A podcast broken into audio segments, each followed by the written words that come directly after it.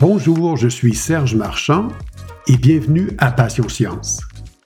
Dans ce nouvel épisode, nous allons recevoir le docteur Jia Saravan, qui est interniste et qui a fait sa carrière en France. Il s'est intéressé très rapidement aux problèmes de santé physique, donc somatique, dans le milieu de la santé mentale, le milieu psychiatrique. Par ses travaux, il a aussi découvert qu'un des problèmes qui était négligé, c'est le problème de la douleur. Donc, chez les patients qui souffrent de santé mentale, qui dans certains cas sont non communicants, le problème de la douleur devient extrêmement complexe, encore plus que chez les gens qui peuvent communiquer. Alors, il a développé des cliniques spécialisées en santé mentale et douleur en France, dont une au début, et par la suite toute une série. Alors, j'espère que comme moi, vous allez trouver que cette entrevue est fascinante. Alors, à tout de suite pour écouter Jia Saravan.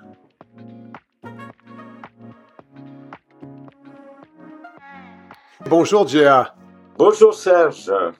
Ben, ça me fait vraiment plaisir de te recevoir. Tu sais pourquoi je fais ces podcasts? Le but, c'est vraiment de parler à des passionnés. Alors, euh, et je connais ta passion pour le domaine de la santé mentale, de l'autisme et de la douleur. Et écoute, on se connaît depuis maintenant plusieurs années.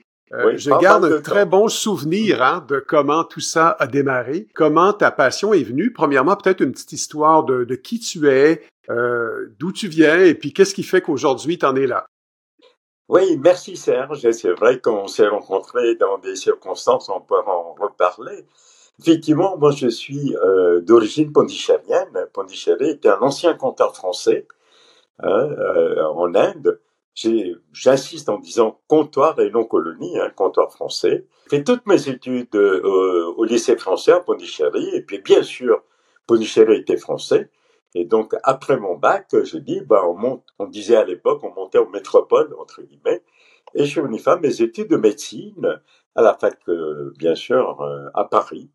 Donc, où j'ai fait toute mes, ma carrière, euh, bien sûr, en tant qu'étudiant, ensuite, en post graduate, comme on dit, j'ai fait tout mon internat mon clinica dans la région parisienne. Et puis, je voulais être toujours être médecin hospitalier. Je voulais pas être dans le privé, je veux dire. Donc, j'ai passé, j'ai tenté les concours, hein, bien sûr. Voilà, très en résumant, très très vite. J'ai commencé par un premier poste euh, en tant que euh, praticien des centres anticancéreux, le plus grand centre d'ailleurs, qui était à Villejuif, à l'Institut Gustave Rossi à Villejuif, où je m'occupais de tout de toutes les maladies organiques associées à la pathologie cancéreuse. Je m'occupais évidemment aussi de tous les effets secondaires, la chimiothérapie, etc. Donc, dans le département de chirurgie, euh, euh, ce qu'on appelle chirurgie carcino-faciale, et puis après, j'ai passé le concours de ce qu'on appelle des praticiens hospitaliers publics, et je suis arrivé donc, j'ai créé à l'époque un, un service entièrement dédié pour la prise en charge des comorbidités organiques associées à la pathologie euh, mentale, que ce soit schizophrénie, bipolaire, etc. Et c'est là où j'ai rendu compte que ces euh, patients euh, atteints d'une pathologie psychiatrique avaient d'énormes problèmes de douleur que personne, personne ne se préoccupait.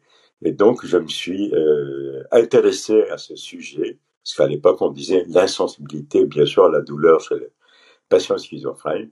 Et j'ai eu la chance, à cette époque, de t'avoir connu, euh, Serge. Grâce à toi, on a pu travailler là-dessus.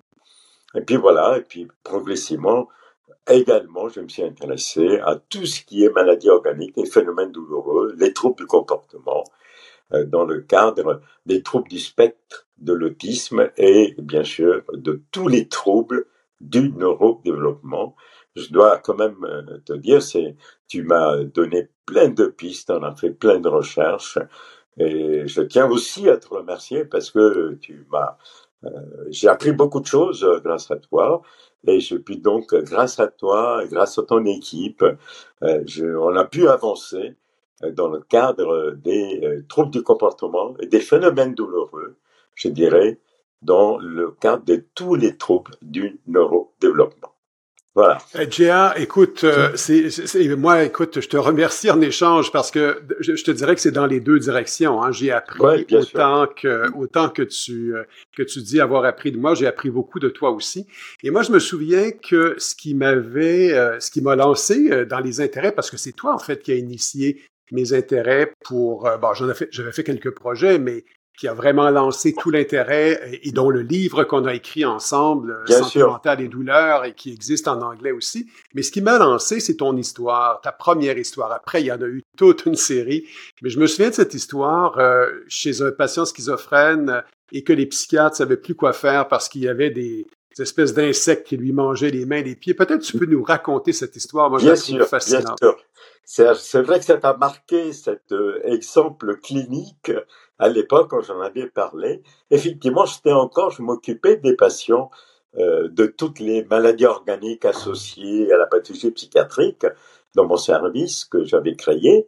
Et puis, c'est un collègue psychiatre, chef de service de psy adulte, qui me dit, écoute, Gia, je suis un petit peu paumé, je le suis régulièrement, ce patient schizophrène, il était bien stabilisé, puis euh, un jour, euh, euh, il a carrément, bon, il a présenté des troubles de comportement et il était chez sa maman, il n'était pas hospitalisé, il était bien suivi en extra-hospitalier et il a commencé à frapper l'agressivité vis-à-vis de la maman, donc les pompiers, enfin bref, tout ce que ça comporte. Il a été donc hospitalisé dans mon service. Et ce, mon collègue, il me dit, écoute, je ne comprends pas. Il prenait bien le traitement, la maman suivait bien le traitement de ce, son fils. Et puis, euh, je ne sais pas ce qui s'est passé. Écoute, euh, j'en sais rien. Euh, je n'arrive pas. Il a des hallucinations auditives et tout. Il se plaint de plein de choses. Je n'arrive pas à comprendre. J'ai même augmenté un peu son traitement antipsychotique. Ça ne marche pas. Est-ce que tu veux venir l'examiner? Donc, on a fait d'ailleurs un examen conjointe qui était très bien avec mon collègue psychiatre. Et puis il était assis en face de moi, et puis euh, bon, euh, il était euh, évidemment communicant, hein, schizophrène communicant. Et puis je le demande, je, bon gentiment.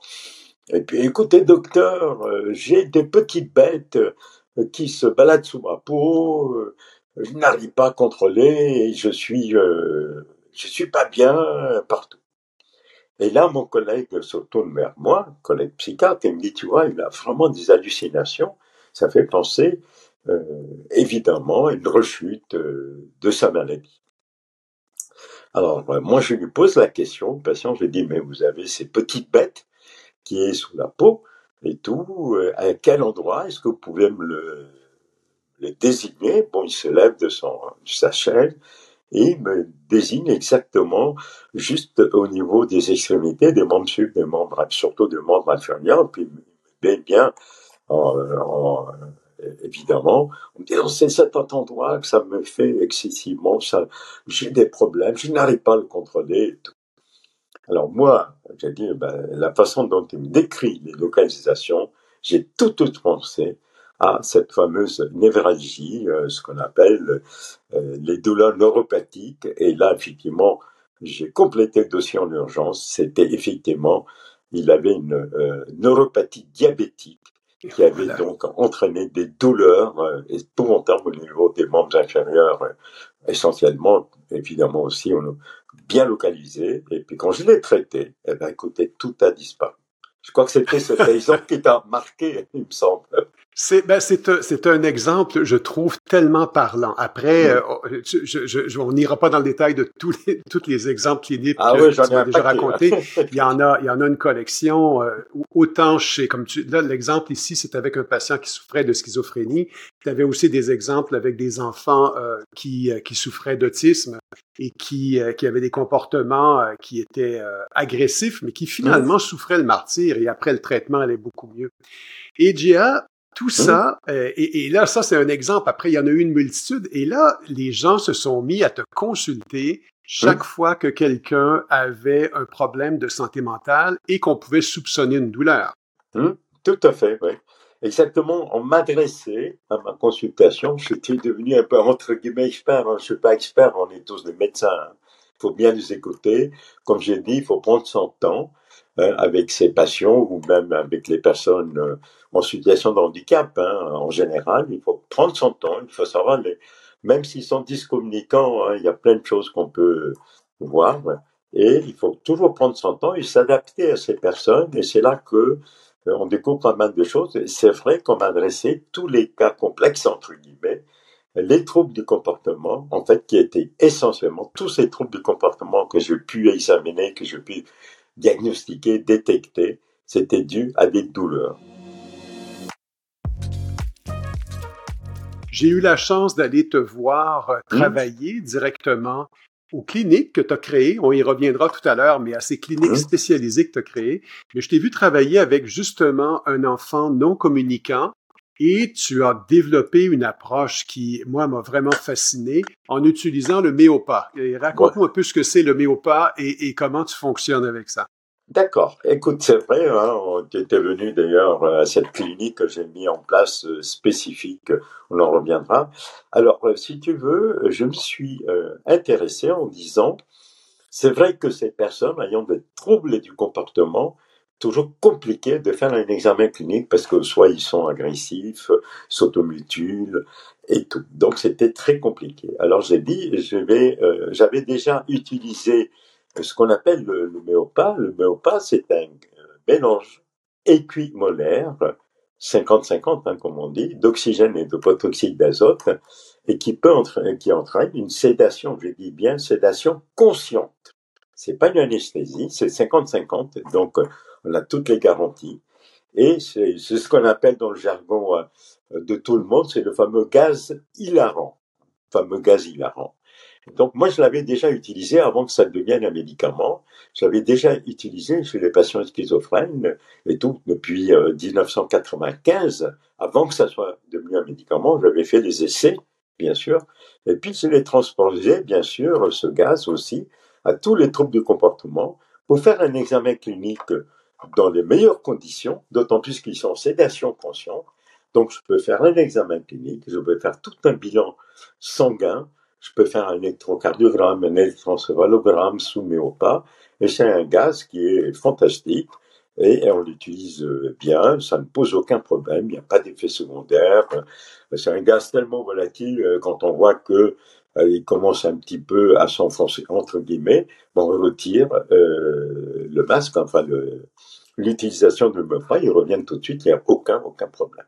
Donc c'est vraiment et donc je dis bien, hein, on l'utilise pas d'une façon systématique, parce que je tiens à le dire quand même, bien avant, bien avant un examen, maintenant ce qu'on fait euh, habituellement, quand parce qu'ils viennent sur rendez-vous, hein, bon, quand il y a un programme, une programmation de rendez-vous, ce qu'on fait, on demande à l'équipe qui nous amène, que ce soit hospitalier ou d'une institution médico-sociale, ou si la personne bien d'une famille, on leur dit, voilà, il faut des habituations, il faut les habituer aux soins. Quand je dis l'habituation aux soins, ça peut être beaucoup de choses. Euh, nous, on a pas mal de choses euh, ici euh, en France. Hein pour l'habitation en soins. Donc, euh, 10 ou 15 jours avant, ils sont habitués au masque, par exemple. On envoie un masque. Euh, donc, la famille ou tout le personnel s'habitue. Ils s'habituent euh, au masque et donc, ça ne pose beaucoup moins de problèmes. Donc, voilà pour ah, le ah. Tout à fait. Et pour expliquer euh, à nos auditeurs qui qui connaissent pas nécessairement, le méopas, c'est aussi, euh, on fait référence à ça comme le gaz hilarant. Hein? C'est-à-dire que à une époque, c'était utilisé en dentisterie, par exemple. Et euh, ce qu'on avait remarqué, c'est que les gens ont tendance à rigoler. Donc moi, ce que je voyais, c'est que le jeune homme qui normalement t'aurait pas laissé le toucher parce que il avait il avait peur finalement, il comprenait pas ce qui se passait. Ben quand il était sous l'effet du gaz, euh, il était conscient, effectivement, mm. mais il, rigolait, il te laissait l'approcher, mais il avait des grimaces aux endroits où il avait les douleurs, et c'est comme ça que tu es arrivé à identifier les endroits douloureux. Et je me souviens d'un exemple que tu avais donné avec un enfant qui avait les dents euh, complètement carriées ou avec des, des, problèmes dentaires majeurs qui devaient le faire souffrir, le martyr, ou encore des troubles gastriques qui sont assez fréquents, mais qui auraient été très difficiles à examiner sans utiliser cette approche. Tout, euh, tout à fait. Euh, je suis, euh, je suis d'accord avec toi, Serge. C'est que ce gaz ne masque pas. Ça permet, si tu veux, de faire un examen, mais ça ne masque pas les points douloureux. Hein. Quand tu fais un examen clinique, on voit tout de suite. Hein. Ça permet un peu déjà, si tu veux, ils sont ils sont moins stressés grâce aux homéopathes, mais on peut facilement faire un examen clinique et détecter les endroits où ils ont mal, tous les phénomènes douloureux. C'est ça qui est extraordinaire. C'est vraiment impressionnant. Et là, on va continuer la petite histoire. Donc, tu as commencé à faire ça et tu t'es, euh, as décidé, en fait, avec l'appui euh, d'un centre euh, hospitalier, d'un centre psychiatrique, en fait, vous avez développé la première clinique en France en santé mentale et douleur. Donc, là, j'insiste sur le fait que c'est une clinique qui est spécialisée pour la douleur chez les personnes qui ont des, des troubles d'adaptation, comme tu dis, des troubles psychiatriques ou des troubles de santé mentale ou de comportement. Donc, euh, c'est vraiment très impressionnant. Alors, raconte-nous un peu cette histoire. Et après, ben, il y en a d'autres maintenant qui poussent un peu partout, si j'ai bien compris. Oui. Écoute, oui, c'était, je me suis un peu intéressé en s'y disant, c'était un peu compliqué et il fallait vraiment créer quelque chose d'un peu de spécifique. C'était une nouveauté. Donc, je me suis euh, intéressé, j'ai dit, tiens, il faut le faire. Et puis, ça tombait bien que cette époque, dans les années, euh, je vais dire, euh, euh, pratiquement 95, un peu plus, hein, 2015, pardon, 2015-2016, à ce moment aussi, le gouvernement de l'époque, le ministère de la Santé de l'époque aussi, et la déléguée, le ministère, ministre délégué à l'handicap aussi, se disait, bon, d'abord, tout d'abord, je tiens à dire que, la personne qui soit schizophrène ou qui soit euh, autistes ou autres handicap, ils ont droit, euh, comme tout individu, à la santé, droit universel. Sauf qu'on s'est rendu compte que euh, ces personnes-là, ben, ils avaient des problèmes dans les structures hospitalières ou privées participant au service public, qui s'étaient pas pris en charge. Donc, je ne rentre pas dans les détails, il y avait des refus de soins, abandon de soins, etc. Mmh. Et de là, je me suis dit, non, il faut que je crée quelque chose et donc, à cette époque, dans les années donc 2015, euh, avec le ministère, j'avais dit, tiens, il faut peut-être que je mette en place une clinique spécialisée, une unité spécialisée, pour prendre en charge d'une façon spécifique, avec des techniques adaptées pour ces personnes en situation de handicap, que ce soit d'ailleurs l'handicap psychique, que ce soit d'ailleurs tout ce qui est autisme et les troubles du neurodéveloppement. Donc c'est parti comme ça, et j'ai pu mettre ça en place dans un établissement psychiatrique, mais qui avait rien à voir avec la psychiatrie. Hein. C'était complètement détaché. J'étais autonome. J'étais directeur de ça. Et donc, on a créé euh, cette euh, clinique, hein, comme tu dis, euh, spécifique, qui était d'ailleurs labellisée par le ministère, comme donc c'était d'ailleurs marqué centre au, débat, au départ centre régional douleur et soins somatiques en santé mentale et autisme. Et puis quelques mois après, ils m'ont dit, euh, ils m'ont appelé, le ministère m'a appelé, il m'a dit, il n'y a pas que la santé mentale, il n'y a pas que l'autisme, il faut que vous élargissiez ça. Donc j'étais labellisé douleur et soins somatiques en santé mentale, autisme, polyhandicap et maladies génétiques rares. D'accord, d'accord. Et, voilà. Alors ça t'a amené, ça t'a amené beaucoup plus loin que tu pouvais l'imaginer. Et d'ailleurs, j'aimerais souligner ce que j'avais prévu, tu vois. Oui, oui, absolument. Et j'aimerais souligner, Jia, que euh, à cause, euh, en fait, grâce aux travaux que tu as faits, euh, tu as été décoré d'ailleurs par, une des plus grandes décorations qu'on peut recevoir en France. Ah oui, merci Serge. Effectivement, tu vois, je n'en parle pas beaucoup, mais cette décoration, c'est la Légion d'honneur. la, Légion d'honneur, voilà. Hein, c'est la plus grande décoration pour un, Français. Hein. Il n'y a pas plus, il n'y a pas plus pour dire euh, ce qu'on a euh, bien donné à la nation française, hein, bien sûr. Ben, moi, je pense que c'est bien mérité, J.A. C'est bien mérité parce que, écoute, tu fais ces travaux-là depuis tellement longtemps. Et moi, je tiens à souligner aussi pour les auditeurs, parce que je te connais, tu es, un ami, là, un grand ami à moi. Et, et je l'ai vu travailler, euh, je l'ai vu intervenir aussi auprès des, des, des, futurs intervenants dans le domaine de la santé mentale. Et c'est un homme qui est vraiment euh, passionné et dédié à ce qu'il fait. Donc, euh, c'était, c'était complètement mérité, J.A. Oui, et puis je tiens juste parce que tu me, tu vois, je même pas pensé à la Légion d'honneur. Mais c'est vrai que j'étais un peu surpris parce que je ne m'attendais pas du tout. C'est pas moi qui le demande. Hein. En plus, c'est comme ça. Et ce sont les familles, les aidants familiaux, et le personnel tout le personnel, hein, qu'ils soient soignants, non soignants, qui ont dit euh, il, a fait beaucoup de choses pour nous, donc euh, on, on, le prépare pour qu'il soit euh, dans le cadre de la nomination. Et c'est, je tiens à remercier ces personnes, je tiens à remercier ces familles, ces personnes handicapées d'ailleurs. Qui ont demandé que je sois décoré, évidemment, de cette haute distinction. Et ça m'a beaucoup touché parce que je fais partie effectivement euh, pour la France je suis fier, fier d'être, je dis toujours d'être français, je suis fier d'être aussi évidemment euh, de par ma naissance, je dirais, franco-pondichérien. Absolument. Ben écoute, c'est vraiment superbe. Et, et, et, ça ajoute, moi je trouve que c'est tellement intéressant. On vit dans un monde où justement, grâce à des gens comme toi, on, est, tu es français, bien sûr, mais en même temps, tu as cette culture aussi qui te vient de l'Inde. Euh, ça, c'est toujours merveilleux. Je, trouve toujours ça fantastique. Et j'en profite, Gia, pour dire, ben, ça s'est pas arrêté là, bien sûr. Après, euh, des gens se sont mis à t'inviter un peu partout, euh, en France et ailleurs, pour que tu viennes expliquer c'est quoi une clinique des, troubles somatiques ou de la douleur euh, dans le domaine de la santé mentale et en plus du polyhandicap maintenant. Donc, euh, tu as été invité un peu partout et tu continues encore aujourd'hui, même si tu es encore un jeune homme, tu continues à aller donner des conférences un peu partout. un certain âge quand même. oui, effectivement, après, si tu veux, quand j'ai créé ce premier centre, qui était au départ régional. Ensuite, le ministère l'a dit, vous faites tellement de choses, on le labellise comme centre de référence nationale. Et puis après, toujours le ministère délégué handicap m'a dit, écoutez, c'est bien, mais il faut essayer d'implanter des petits centres. Hein.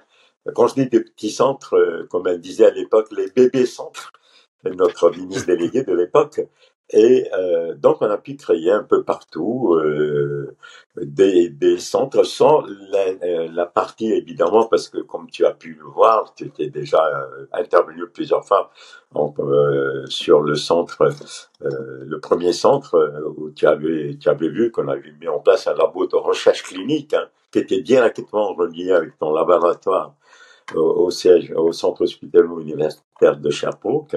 Et je profite de ça pour te dire, pour te remercier, parce que c'est toi qui m'as fait faire nommer comme membre associé au centre universitaire euh, et hospitalier de Sherbrooke, au Québec. Et donc, euh, à partir de là, on a pu créer quelques des petits centres euh, un peu sur le territoire national et on continue parce que bon, tout dépend ben, beaucoup de choses, hein, évidemment, les moyens financiers qu'on peut mettre en place et tout dans les territoires. Donc, heureusement, on n'est plus tout seul. Voilà. Ah ben ça c'est vraiment une bonne nouvelle aussi. Et écoute Géa, je sais aussi euh, un autre événement dont j'aimerais qu'on parle ensemble, c'est tu as créé il y a maintenant, je sais plus combien d'années en fait, j'étais là un peu au début, mais pas tout à fait début début, mais tout près. Tu as créé les, euh, les, les, congrès, finalement les rencontres, les symposiums dans le domaine de la santé mentale, de l'autisme et de la douleur. Oui, ah, tout à fait. Alors j'étais un des premiers fondateurs, hein, comme on dit, de cette grande association qui était au début une petite, qui s'appelle l'Association nationale pour la promotion des soins somatiques en santé mentale uniquement au départ. Hein. Donc parce qu'il y avait tellement de comorbidités associées à la pathologie psychiatrique, des phénomènes douloureux. Et dans ce, cette association, on n'était que tous les deux. Maintenant, elle est devenue une grande association reconnue par le ministère. Mais ça met du temps. Hein. Je suis fier quand même. Je suis président fondateur. Et euh, maintenant, je me suis retiré, hein, bien sûr. Hein. Je laisse la place, comme on dit, aux jeunes. Hein, c'est normal. Et à chaque fois qu'on faisait des congrès, un congrès national, il y avait toute une partie, une session complète sur tout ce qui était douleur en santé mentale, parce qu'on a fait euh, aussi grâce à toi, hein, je me rappelle très bien, première rencontre avec toi, hein, tu te rappelles hein, Oui, je me souviens bien. il était deux heures du matin à Paris avec le décalage horaire.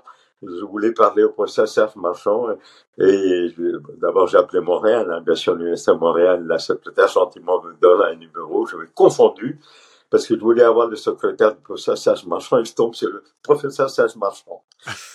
J'étais très gêné, je, voilà, je me faisais tout petit, je disais, je sais pas quelle heure, quelle heure il était chez toi, moi il était très tard le matin, je explique, t'as d'emblée, d'emblée tu m'as dit, j'arrive ah oui, absolument. Écoute, J.A., ça a été, c'est un plaisir. Et puis, et, je suis tellement content qu'on ait eu la chance d'avoir cet appel. Ah, mais une chance. Hein. ça a créé, ça a créé toute une, une, collaboration ensemble et puis des échanges et puis euh, l'amitié aussi. Et je suis très content de tout ça. Et tu vois, euh, moi, ce qui m'a beaucoup impressionné, je t'avoue, euh, quand tu m'avais dit, ben écoute, on fait, euh, on va parler de soins somatiques euh, dans, les dans le domaine de la santé mentale, ça m'apparaissait évident. Tu as parfaitement raison. On voit beaucoup de cas euh, avec du diabète, par exemple, des troubles mm. métaboliques et ainsi de suite. Donc, c'est, pour moi, ça allait de soi. Mais quand tu m'as dit, il va y avoir des sessions complètes sur la douleur et la santé mentale, une journée et même une journée et demie à deux jours par Exactement. la suite, ce qui m'a impressionné, c'est qu'il y avait 500 personnes et plus qui hein? assistait de façon très assidue à toutes les années à ces conférences et venait poser des questions très pertinentes. Donc, pour moi, euh, ce que ça me dit, c'est grâce à, ce que tu as fait, grâce à tes travaux, aux travaux de tes collègues, à tout le monde, euh, ça sensibilise euh, la population au domaine de la santé, de, la douleur en santé mentale. Les soins somatiques de façon générale, mais la douleur plus spécifiquement, c'est un grand inconnu finalement. Et grâce à ça, si tu veux, on a pu faire reconnaître maintenant euh, les protocoles hein, pour euh, la prise en charge de la douleur en santé mentale, que ce soit l'évaluation, que ce soit les signes et tout, c'est reconnu officiellement et labellisé. Ben, déjà, on a fait des progrès parce qu'on a toujours dit l'insensibilité à la douleur chez les personnes, chez les patients schizophrènes. on ne peut plus dire l'insensibilité à la douleur. Je pense que j'ai le livre ici, je me souviens plus. C'est ah, j'ai une copie de la version anglaise. Ben, moi aussi, j'ai la copie de la version anglaise. J'ai la copie de la version anglaise, mais euh, je prends la peine de la montrer à l'écran. Euh, la version française existe aussi, qui s'appelle euh, Santé mentale et douleur. Ici, c'est Mental Health and Pain. Et ce qu'on était très fiers, c'est qu'on a une préface de, du docteur Antonio Damasio, qui est un, un ah, grand chercheur qui a accepté gentiment d'écrire une préface. Et, et, je veux quand même raconter la petite histoire là-dessus, c'est qu'il n'y avait rien, il n'y avait pas vraiment de livre spécifique à l'époque où on a fait la version française au début sur la santé mentale et la douleur. Donc, c'était le premier. Et euh, très rapidement, les éditeurs nous ont proposé de faire une version anglaise. Et, je, suis, très content de ça parce qu'après, il y en a d'autres. Maintenant, on voit sortir des livres depuis quelques années. Il y a des très bons articles aussi. Mais je pense que c'est un domaine qui a été négligé trop longtemps. Et comme tu l'as soulevé dans tes exemples, il y en a une multitude. Il y a des gens qui ont souffert le martyr sans recevoir de soins, malheureusement. Oui. Malheureusement, pendant des années. Et on peut être fier, hein, quand même, Serge, évidemment avec notre collaboratrice aussi Isabelle Gaumont. Isabelle euh, Gaumont, ben oui, tout à fait, qui est co-auteur sur, le, sur les, deux livres. oui. Euh, euh, voilà. et ben on est, c'était quand même le premier livre. Hein, il faut quand même le reconnaître. Hein, il y en a fait après, évidemment. Il y a plein d'articles qu'on a aussi publiés ensemble, mais on était le premier à avoir publié ça je suis fier parce que la version anglaise existe toujours. Il y a plein de gens qui me demandent, ah bon, et quand est-ce que vous allez faire une version française? Parce qu'elle est périmée, la version française. Ouais, et puis, elle bon, elle n'y est plus. Donc, il faut qu'on réfléchisse peut-être plus tard. Absolument. On pensera peut-être à une deuxième édition. Faut qu'on y pense, Serge, hein, de nouveau. Tout à fait. Peut-être aussi mettre à jour la version euh, anglaise. Hein, absolument, absolument, ça pourrait être possible aussi. oui, Tout à fait. Et puis, il faut pas oublier, tu as parlé de cette grande association, mais tous les deux, tu te rappelles, il y a dix ans, on s'était rencontrés dans la région de Bordeaux, hein, et puis on s'est dit pourquoi on ne pourrait pas faire une journée franco-québécoise? Absolument, tout à fait. Et on a organisé à Montréal avec l'aide de Stéphane Potvin et puis euh, d'autres personnes. La première, on a organisé... la première journée, ensuite c'était à Paris, il y avait beaucoup de monde hein, avec, euh, tu te rappelles. Hein. Absolument, donc Très bel, échange, très bel échange entre la France et le Québec. le Comme on le fait, c'est très fréquent, hein, le Québec et la France, euh, on a des, des atomes crochus. On a des liens très étroits. oui, tout à fait. Et, et je pense que ça, c'est un bel exemple aussi de comment on peut travailler en étroite collaboration, puis on peut apprendre les uns des autres, et ça, c'est extrêmement important. C'est un partage de connaissances euh, qui est important. Écoute, Gia, euh, c'est le genre de choses qu'on demande pas nécessairement aux gens, mais est-ce que ça te dérange de nous dire ton âge? Ça me dérange absolument pas. je ne suis pas très jeune, mais bon, heureusement, j'ai encore, comme dit mon doyen, mes fonctions cognitives non altérées. J'ai 76 ans.